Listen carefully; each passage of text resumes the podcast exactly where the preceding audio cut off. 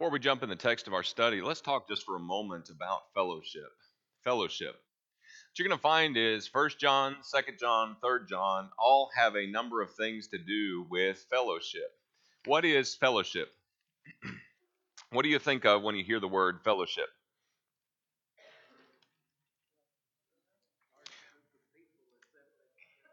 All right, love one another. Uh, Morris says a large group of people that are assembling together. Okay, what else? Unity. What else? Edification. Good. What else?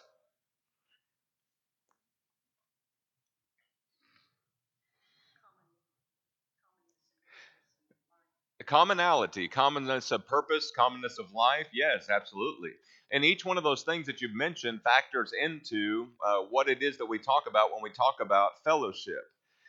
Specifically, or excuse me, generally, when we talk about fellowship and when we see the word fellowship used, it's just having something to do with association and commonality. Uh, there's a joint participation maybe in something because of that common bond. When we talk about fellowship in God, what we're talking about in a good definition, simple definition, is that you're seeing somebody who has a spiritual relationship with God. Who is it that decides the basis for fellowship, spiritual fellowship? It's God, isn't it? And because God decides that, and because you and I have that with God, we also have a fellowship, a commonality with one another. I don't know why, but uh, it, it seems to fit whenever we talk about fellowship.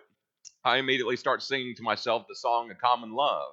Uh, we sing that in worship sometimes. A common love for each other, a common gift to the Savior, a common bond holding us to the Lord, a common uh, joy, a common hope. All of those things that he talks about in that song are particular to the definition of fellowship.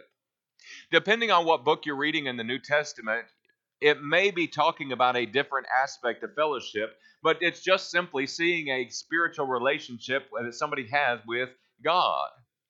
For example, hold your finger here in John, uh, 2 John, and let's talk about a couple of these together as we uh, mention fellowship. Fellowship could be talking generally about our common life together as Christians. Flip all the way back to Acts chapter 2, where the church begins, and look at what it says towards the end of Acts chapter 2 after the church comes into existence. Those very first disciples uh, uh, heard the message of Christ. The Jews heard the message of Christ and said to Peter, Men and brethren, what shall we do? And Peter said, Repent, let every one of you be baptized in the name of Jesus Christ for the forgiveness of your sins, for the remission of your sins. And you'll receive the gift of the Holy Spirit. Note down in verse 42 there were about 3,000 that believed and obeyed the gospel message. And down in verse 42, it says, They continued steadfastly in the apostles' doctrine and in fellowship fellowship, in the breaking of bread, and in prayers. Here is somebody that God has made in a special relationship with Him. And because of that special relationship, now these people are spiritually bonded together. There's a fellowship there. What you're going to find also is that fellowship is refer- uh, referencing specifically a communion between groups. A communion between groups. Uh, somebody said unity. Somebody mentioned that there was a togetherness in one body. Look in the book of uh, Romans, down in chapter 15. Romans particularly deals with this relationship that both the Jews have and the Gentiles have, and bringing them together in one body. You know the uh, thesis statement for the book of Romans, chapter 1, verse 16 For I'm not ashamed of the gospel of Christ, it's the power of God unto salvation to everyone who believes. What's the last part of that? To the Jew first and also to the Greek. How God took both Jew and Greek and justified them both through Jesus Christ is the message of the book of Romans. And saying there's not a Jew Christian, there's not a Gentile Christian, it's just a Christian, people that have been bought and uh, paid for by the blood of Jesus. Look down in chapter 15 and verse 26. He's going to talk about a fellowship, an aspect of this togetherness of the Jews and Gentiles. But note the types of terms that he used. For it pleased those from Macedonia and Achaia to make a certain, the word is koinonia. That's the word we get fellowship. But what's the word yours says? Contribution for the poor among the saints who are in Jerusalem.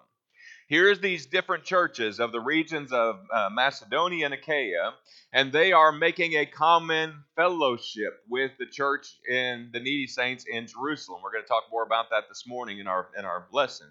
But as they come together and as they make this contribution, that is a fellowship, a joint participation, a togetherness, a unity of purpose and cause, so that the cause of Christ can go forward. Note that fellowship also could be referring to a communion in the body and blood of Jesus Christ, particularly the communion aspect of what we do together. Flip over to 1 Corinthians. We're getting to John. Be, be patient.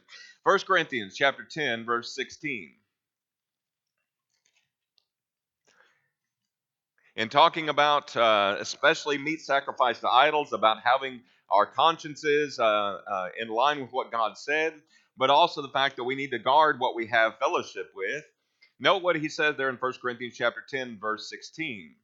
The cup of blessing with we, which with we bless, is it not the, the word is fellowship, koinonia, uh, communion of the blood of Christ, the bread which we break, is it not the communion, the sharing, the fellowship, the unity in this uh, purpose of the body of Christ?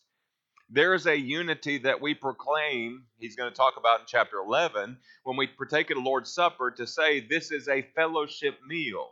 We're fellowshipping with God the Father, we're fellowshipping with Jesus Christ, his Son, but together as Christians, we are proclaiming the Lord's death until he comes. That's a fellowship meal, something we share together. It's something that we partake of on the first day of the week, reminding us not only we're bonded to him, but we're also bonded to one another. We gather all together around the Lord's table and we partake of the Lord's Supper. It could simply be referring fellowship to a communion because of uh, or a communion in the divine revelation of God. Look over in 1 John chapter 1. We're almost there. 1 John chapter 1. A communion because of divine revelation with God Himself fellowship. First John, Second John, and Third John all have to do with something aspect, some aspect of fellowship. As John begins his epistle, look at chapter 1, verse 1. John says, That which was from the beginning, which we apostles have heard, which we apostles have looked on with our eyes, which we apostles have looked on with our hands, and uh, our hands have handled concerning the word of life. That life was manifested, and we apostles have seen and bear witness and declare to you, Christians, that eternal life which was with the Father and was manifested to us. That which we apostles have seen and heard, we apostles declare to you, Christians, that you Christians may have fellowship with us. Mark that, underline it. And truly, our fellowship is with the Father and with His Son, Jesus Christ. These things we write to you that you, Christians, your joy may be full. Koinonia, fellowship, a relationship. The apostles had this relationship with Jesus Christ. Yes? They had a special ministry where they followed him around for three and a half years, and then they spent the rest of their lives proclaiming his gospel, proclaiming the good news of his resurrection and the implications for that for people. The apostles have this revelation of Jesus Christ, and because they had this relationship with him, who was Christ in a relationship with? He was in the relationship with the Father. And as the apostles declared this relationship that they had with Christ, and Christ had this relationship with the Father, and we as disciples, we as Christians, accept the pen, accept the apostles and their word and testimony, so we also, through that, have a relationship with who? With God, with Christ. Our fellowship is with Him because we accept what it is that they said. They said, Here we are. We're giving a divine testimony based upon what Christ has done. We had a relationship with Christ. We have a relationship with Christ. You want that relationship as well. You need to understand and you need to follow the doctrine of Jesus, particularly regarding his death, burial, and resurrection. We see this. We want Christians, your joy to remain full. We want you to have fellowship with us and fellowship with the Father. And because of that, here it is. We're uh, we're declaring these things to you. What John is dealing with in this instance, and especially through 1 John, 2 John, and 3 John, is a doctrine known as Gnosticism. Gnosticism. Gnosticism, in its simplicity, is somebody denying that Jesus Christ is the Son of God or denying the fact that Jesus existed bodily here on this earth. Fundamentally, when it all boils down to that he's not divinity, but he's also uh, didn't ever exist really as humanity. It's one of those two aspects that John is dealing with throughout 1 John, 2 John, and 3 John. And so, as a person would come and they might begin to visit with Christians and begin to talk about Jesus and say, "Well, you know, Jesus never, never really, uh, never really existed here bodily on this earth." Well, that'd be upsetting to somebody's faith. That would be upsetting to somebody and say, "Well, that means I can't really have fellowship with anybody else. There's not a unity anymore. There's not a commonality of purpose." And John is writing saying, "No, no, no, no, no, no, no, no. Christ had that relationship with the Father. We apostles have this relationship with Christ. We faithfully declared him to you so that you can have fellowship with us and we can all have fellowship together with the Father. Note a couple things that he's going to say here as he concludes this chapter. He says, This is the message which we, verse 5, have heard from him and declared to you that God is light and in him is no darkness at all. Note that if we say statements, if we say that we have fellowship with him and we walk in the darkness, we lie and do not practice the truth. I say I'm a Christian. I'm in fellowship with the members of the Church of Christ here at Graver Road, and I have fellowship with the Father, but I'm not following Jesus. What does John say? we lie. We don't practice the truth. We're not walking the way that we ought to. Again, we're getting to Second John. Stay with me. Verse 7 But if we walk in the light, in the light, we have fellowship with one another. Note how many times that word has just occurred here in just First John. We have fellowship with one another, and the blood of Jesus Christ, his Son, cleanses us. Literally, is cleansing, keeps on cleansing keeps on cleansing us from all sin. If we say that we have no sin, there's a second time he says that. If we say that we have no sin, we deceive ourselves and the truth is not in us. Note, I can say I have fellowship with God. But if my lifestyle denies that because I'm walking according to my own lust, he says I'm a liar. I don't practice the truth. If I say I don't have a sin problem. I don't have any problem that Christ needed to die for. I have no sin. He says we deceive ourselves and the truth is not in us. Here's the third thing we say if we confess our sins, He is faithful and just to forgive us our sins and to cleanse us from all unrighteousness. Verse 9 is more an attitude of penitence than it is a specific recommendation every single time we mess up. I have this attitude to say, I need the blood of Jesus. I can't make it on my own. And as I walk in that attitude and as I walk in that light, His blood continues to cleanse me, but I also continue to have fellowship with God the Father. Verse 10 If we say that we have not sinned, we make him a liar, and his word is not in us. Fellowship has to do with accepting the word given by the apostles and continually walking after Christ and continually behaving as a Christian ought to. All right, take a look at Second John.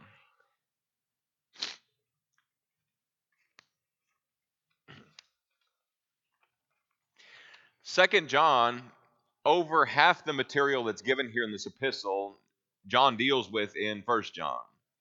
We're going to look just generally um, the question who who wrote the epistle. It's accepted that John the apostle wrote the epistle. We believe that that's the case because of the similarity of terms, the way he talks about uh, different themes that are uh, common all the way from John to First John to Second John to Third John and even into uh, Revelation. Who did he write this to? Well, we don't know. Look at verse 1. Verse 1 says, The elder to the elect lady and her children. This could be one of two things. It could be a dear sister that he had in Christ. It could be a literal person that he's writing this personal correspondence to her to talk about how it is that she's to uh, continue to relate to those who want to have fellowship and that do have fellowship. Or the other thing that it could be is simply a um, a euphemism, like a, uh, a, reference to um, a particular church, a particular church that uh, and converts. So to the elect lady, to this church, and to her children. Again, we don't necessarily know which one it is. It, uh, there's evidence for both ways. It's my opinion, my belief that he's writing this to a church and just using, uh, especially this this kind of cryptogram type of, of relationship uh, for the church and for the converts. But note what John is going to say about fellowship. About fellowship. When you come across a verse that has something to do with that fellowship, star it, underline it, write it in your mind, and we'll come back and talk about it here in just a moment. I'm going to give you a couple of things other uh, to look at as we go through. Let's read it together since it's just 13 short verses, and we'll uh, come back and make some comments. The elder, to the elect lady and to her children, whom I love in truth. Note that. Not only I, but also all those who have known the truth. Note that. Because of the truth, note that, which abides in us and will be with us forever.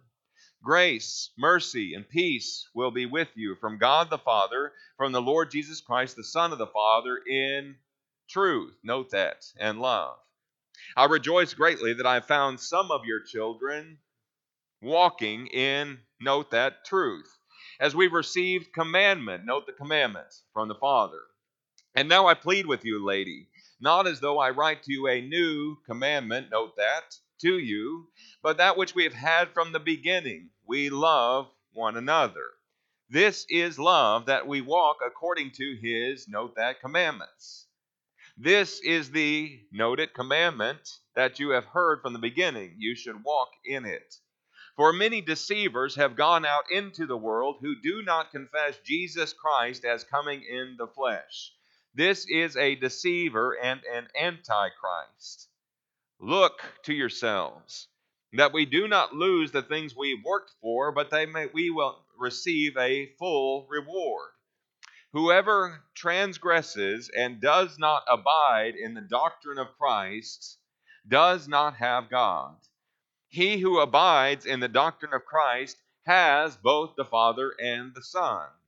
If anyone comes to you and does not bring this doctrine, do not receive him into your house, nor greet him.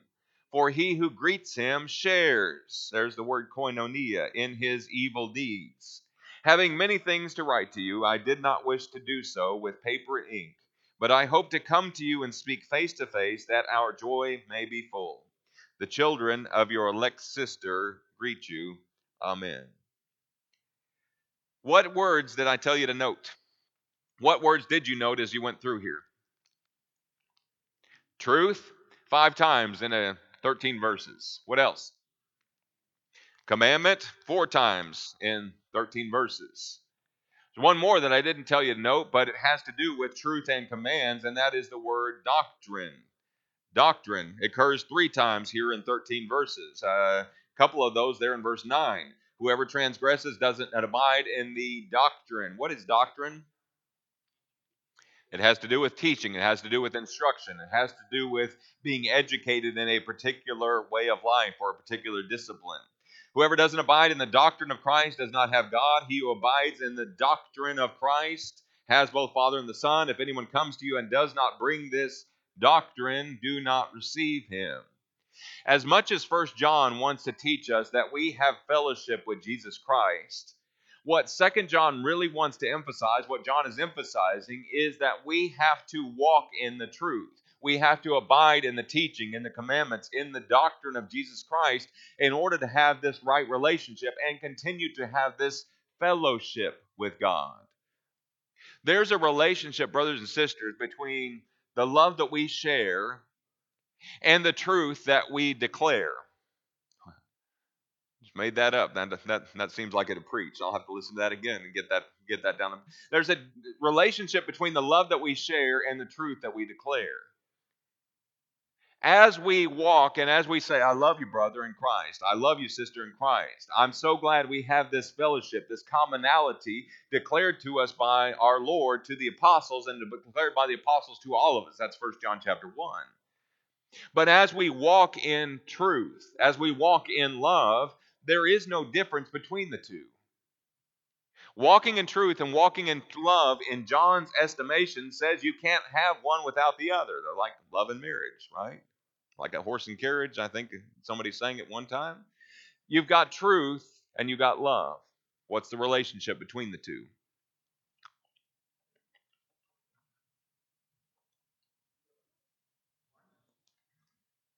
What's that? There's a oneness. Is there a difference between when we're talking about spiritual fellowship, walking in truth and walking in love? There shouldn't be. What did Jesus say is a declaration of our love for him? If you love me, keep my commandments. John 14, verse 15. I always get these two confused, but 15, 14 is you are my friends if you do whatever I command you, whatever I tell you. And so, John 14, 15, if you love me, keep my commandments. What's a way that we declare our love for the Savior? keeping his commandments. That's exactly right.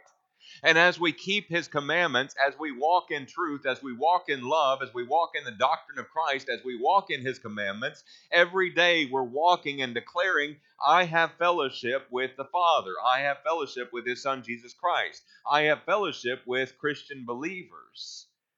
And John, in this epistle, in talking about fellowship, there's a couple things and ways that we can outline this. The first three verses just simply seem to be a greeting greeting to this elect lady, a greeting to the sister uh, or this church, depending on who it is that we're talking about.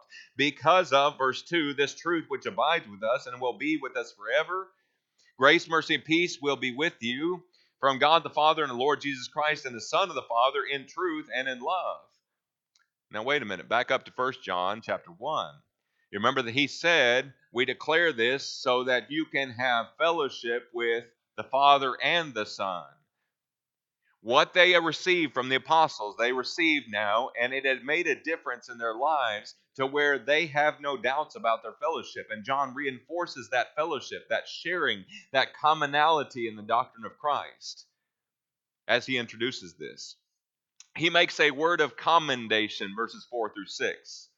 I rejoice that I found some of your children walking, word is continually walking in truth.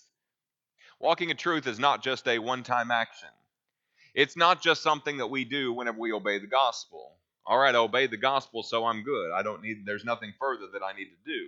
Well, we're talking about a lifestyle. We're talking about a manner of and a course of life. If I rejoice greatly that I found some of your children continually, continuing to walk in truth, as we've received that commandment from the Father. Now I plead with you, lady, not as though I wrote a new commandment to you, but that which we've had from the beginning, that we love one another. What are we doing? We're having that commonality. It's not me following Jesus to the exclusion of all others.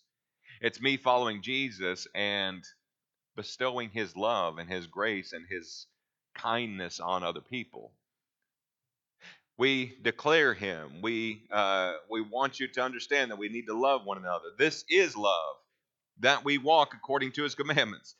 Love equals walking according to his commandment. Verse six. This is the commandment that you've heard from the beginning that you should walk in it. So we start out with a greeting, we have a commendation, but then there is a word of caution. Many deceivers have gone out into the world who do not confess Jesus Christ as coming in the flesh this is a deceiver and an antichrist. How does John define who a deceiver is?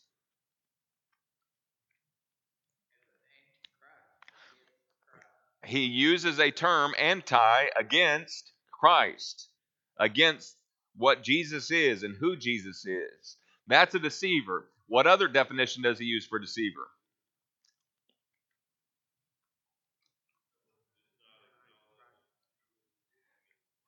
Look at your text there in verse 7.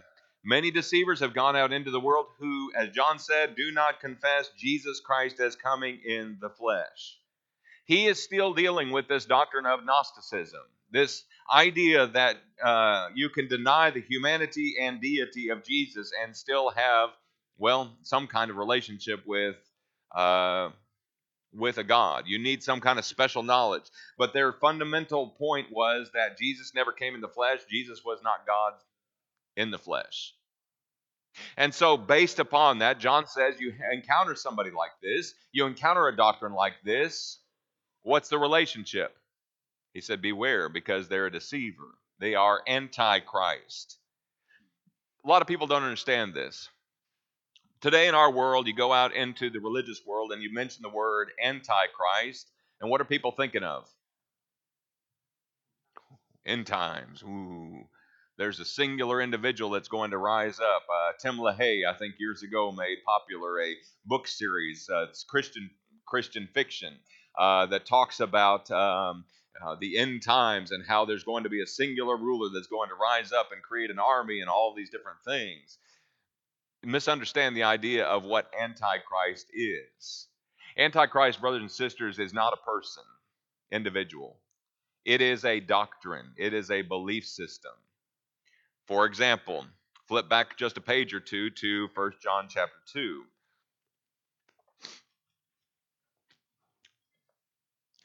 Take a look at 1 John chapter 2, beginning about verse uh, 18. Little children, John says, it is the last hour, and you've heard that Antichrist. There's no definite article there. It's not the Antichrist, it's Antichrist. You've heard that Antichrist is coming. Even now, many Antichrists. Hold on. I thought there was just one. John says there are many Antichrists who have come, by which we know that is the last hour. They, who are we talking about? Antichrists went out from us Here's some that it seems like were Christians that had the fellowship that he was talking about at the very beginning in chapter 1. But now they've gone out from us. If they had been of us, they would have continued with us, walking in what? Two things truth and love. Exactly right. You're using the terms that John uses. But they, the antichrists, went out that they, antichrists, might be made manifest, that uh, none of them were of us.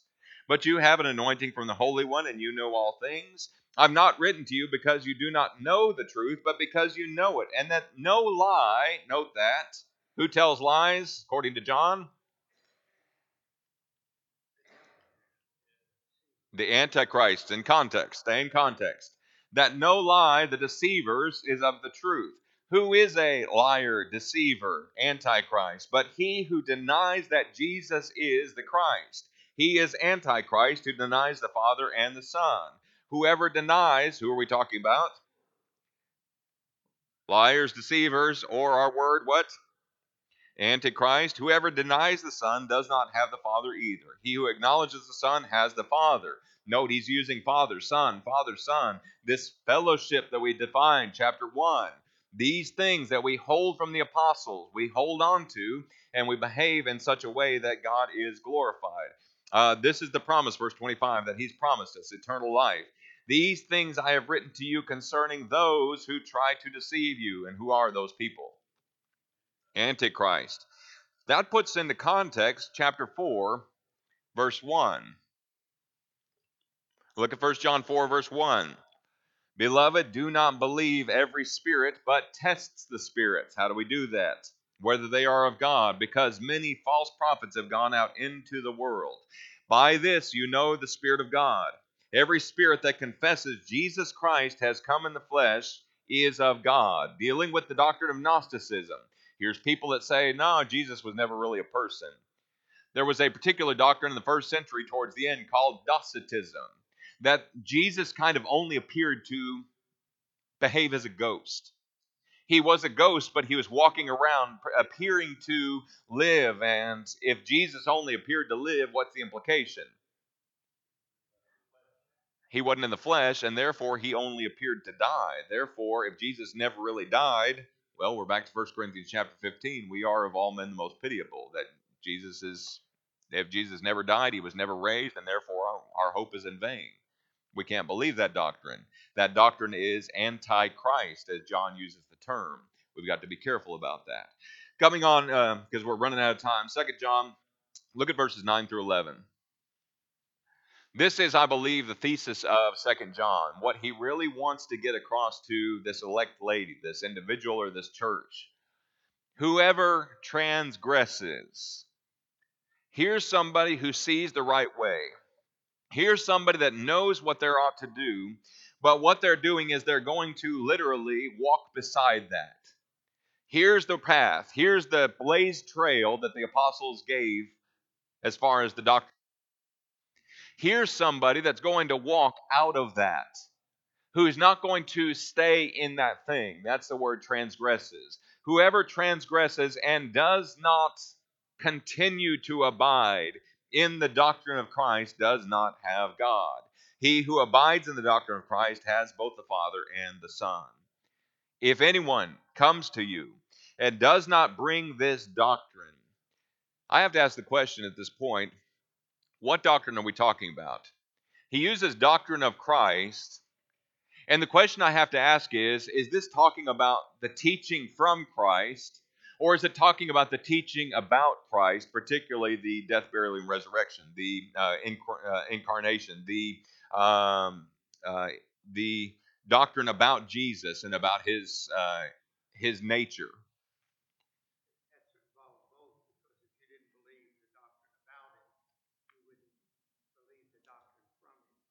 Alan makes an excellent point. He said it has to involve both.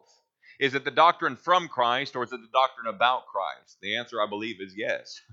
because if I'm not going to accept the doctrine about Jesus, about his nature, about his humanity and his divinity, then I'm not going to continue to walk in truth and love and continue in his doctrine, which is from him. You change the nature of the messenger, and you're going to change the nature of the message. That's the truth of the matter. And so here's what John says You have somebody, first century, they don't have, uh, uh, uh, towards the end, they have started uh, kind of the process of canonization and putting together the New Testament as we have it. But in the early church, the gospel was taken from city to city by teachers who traveled from one place to another. And a lot of times you might have somebody that would come in and say, Hey, here's the church in Rosenberg. I'm so glad to have found you all. I'm a member of the church too. I am a Christian. But did you know that Jesus wasn't really a man? Did you know that Jesus wasn't really God's son? Here's a person who wants to come in and they're bringing this false teaching in. What does John say that our relationship is with him? What's the fellowship, the sharing that we can participate in with this person? Don't take them into your home. Note he gives specific instructions there in 2 John 10. Do not receive him. That is literally, don't take him by the hand or don't take the doctrine that he has in order to use it. Don't grab onto that. Don't hold on to it. He says, don't receive him into your house nor greet him. Literally, don't talk to him. Don't visit with him about this and try and uh, uh, try and ascertain the different aspects or points of that. For he who greets him shares. There's a koinonia in his evil deeds. We don't want to have fellowship with somebody who is denying the doctrine about Jesus and by implication is denying the doctrine from Jesus. There is a limit to fellowship, brothers and sisters. And what we get from Second John and adding these things together is there are some people and there are some uh, uh, some that God does not have fellowship with. For example, and let's make these applications as we conclude. Who does not God not have fellowship with? God doesn't have fellowship with the devil. He doesn't have fellowship with the devil. Take a look back in uh, a page or two, 1 John 3, um, chapter 3 and verse 8. God doesn't have fellowship with the devil or with his angels. Speaking about practicing righteousness, verse 7 He who practices righteousness is righteous, just as he is righteous. He who sins literally keeps on sinning, is of the devil, for the devil has sinned from the beginning. For this purpose the Son of God was manifested, that he might destroy the works of the devil. It's not God working in conjunction with Satan. It's not Jesus Christ and Satan having this relationship together where he says, You be bad cop, I'll be good cop, as one popular religious group teaches. It is that Jesus Christ came and was manifested. He came to this earth. He lived as a man. He died a sinless life. He was rose, uh, rose again on the third day so that he would destroy the works of the devil. God doesn't have any fellowship with the devil or with his angels. Who else does God not have fellowship with? All right, we'll talk about the Antichrist here in just a moment. The Antichrist idea, the Antichrist belief, about the immoral of the world. The immoral of the world. Take a look at Ephesians chapter 2. Ephesians chapter 2.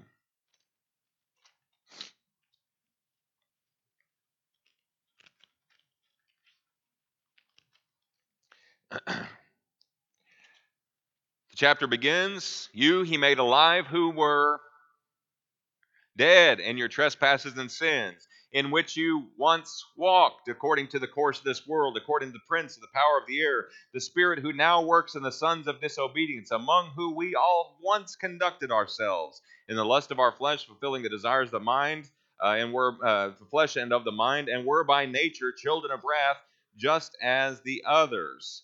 Jump down to chapter 2 and verse 12 talking about the Gentiles and how he brought them near. He says, At one time you Gentiles were without Christ, being aliens from the commonwealth of Israel and strangers from the covenant of promise, having no hope and without God in the world. Going on and talking about the how the Gentiles conduct themselves there at the end of chapter 2. He's going to mention that there are things that have separated mankind from God and from a fellowship, from a right relationship with Him. Notably, sin, Isaiah 59 1 and 2. God has no fellowship with the devil and his angels. God has no fellowship with the immoral of the world. God has no fellowship with the religious of the world. It's easy for us to understand when we talk about religions like uh, Islam and when we talk about religions like um, Buddhism or Hinduism or those type of things. But just because a person is religious does not mean that they have fellowship with God. Flip back just for a moment to Matthew chapter 7. Matthew chapter 7 at the end of the Sermon on the Mount. Stay with me, just a couple more minutes.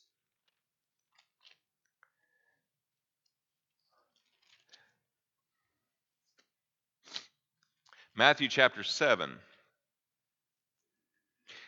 Jesus says, These are the words of the Son of God. Verse 21 Not everyone who says to me, Lord, Lord, shall enter the kingdom of heaven, but he who does the will of my Father in heaven. Already, Jesus has drawn a distinction. Here are people who say, Lord, Lord. Here are people who believe that they have a relationship with Jesus and they want to honor his name and they want to do what he said, or they want to, uh, to make sure that he knows that they, they feel like they're on his side. He says, Not everybody who says to me, Lord, Lord. Uh, you might jot down a cross reference, Luke 6:46. Why do you call me Lord, Lord, and don't do the things that I say? How do we demonstrate our love for Jesus according to John? Walk in truth, keep his commandments. John says that a number of different occasions. We'll keep on reading. Verse 22. Many will say to me in that day, the same people that said, Lord, Lord, Lord, Lord, have we not prophesied in your name? Have we not cast out demons in your name? Have we not done many wonders in your name? Here are people that seems like they're making a public appeal, an appeal to all of their works, their good works that they've done, and nobody would deny that any of those things are good. But what does Jesus say? Verse 23 And then I will declare to them, I never knew you. Depart from me, you who practice lawlessness, ah, anomia, law, without law, without the authority for what they did. Here are people who may be religious but and sincere, but are religious and are sincerely wrong. God doesn't have fellowship with them. And we look, and that's a hard pill to swallow, especially when you see so many people that are doing good things and realizing there's so many good works that are going on, and it's hard for us to comprehend. But Jesus says, listen, somebody's going to not walk in truth, somebody's not going to follow my commandments. God has no fellowship with them. Here's a person that's told depart because they never had Christ. God doesn't fellowship the religious the world. God also doesn't fellowship with those who promote and teach religious error. God doesn't fellowship with those who promote and teach error, and if we can add also, and hurt the church. Take a look at the book of Galatians. Book of Galatians.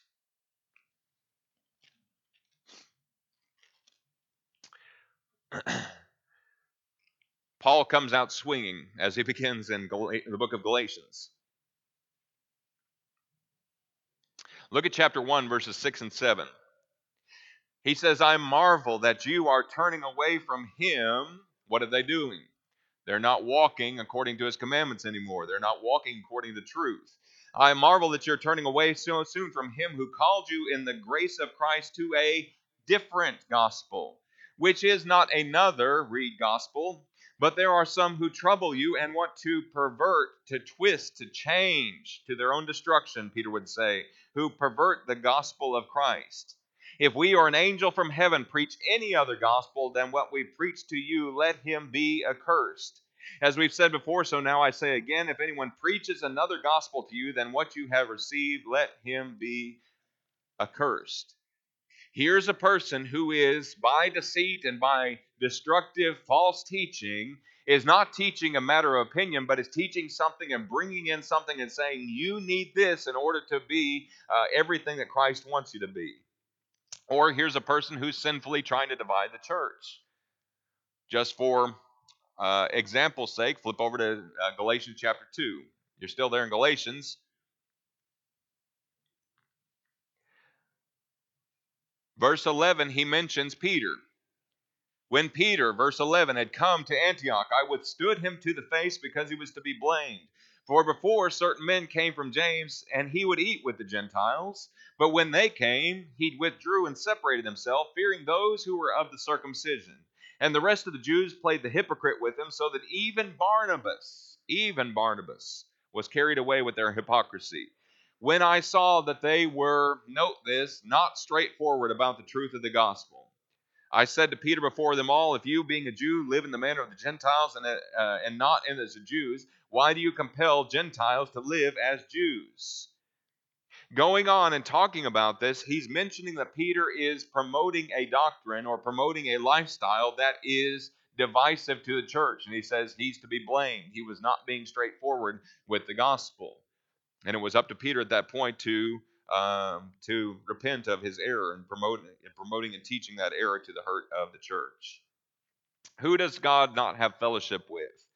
He doesn't have fellowship with the devil and his angels. He doesn't have fellowship with the immoral of the world.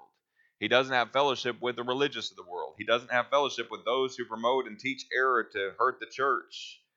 But God doesn't have fellowship with we can say those baptized believers who practice sin and immorality to the hurt of the church.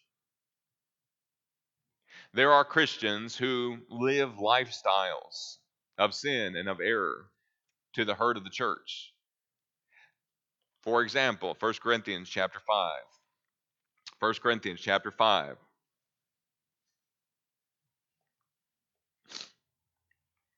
You read there of a man who is practicing a type of immorality that is hurting the church. And John says it's, or excuse me, Paul says it's actually reported there's sexual immorality among you. Such sexual immorality is not even named among the Gentiles. A man has his father's wife, and you are proud of this. You're puffed up. You've not rather mourned, but he who has done this thing might be taken away from among you. Why would he be taken away from, among you? There's a man who is not walking after the doctrine of Christ. Here's a man who is not walking after love of Christ and love of one another. Here's a man who's not walking according to the commandments of God. And John, Paul says, what? Verse 4 In the name of our Lord Jesus Christ, by his authority, when you're gathered together along with my spirit, with the power of our Lord Jesus Christ, deliver such a one to, not to God, Deliver such a one to what? Satan. For what purpose? For the destruction of the flesh, that his spirit might be saved in the day of the Lord Jesus. Your glorying is not good. Brothers and sisters, fellowship is something that God decides. Fellowship is something that God draws the lines of. And whenever it is somebody chooses, makes a choice, that they're no longer going to walk in love, they're not going to walk according to the commandments of God, they're not going to walk the way that it is they've received this doctrine, and they choose something else, God says that person is out of fellowship. This is not talking about Christians that are struggling but still trying. But God defines the boundaries of fellowship. And we'll begin there next week when we begin to talk about 3 John. Thank you so much for your attention. I hope this has been helpful to you. And uh, we'll have our worship begin here in just a few minutes. Thank you.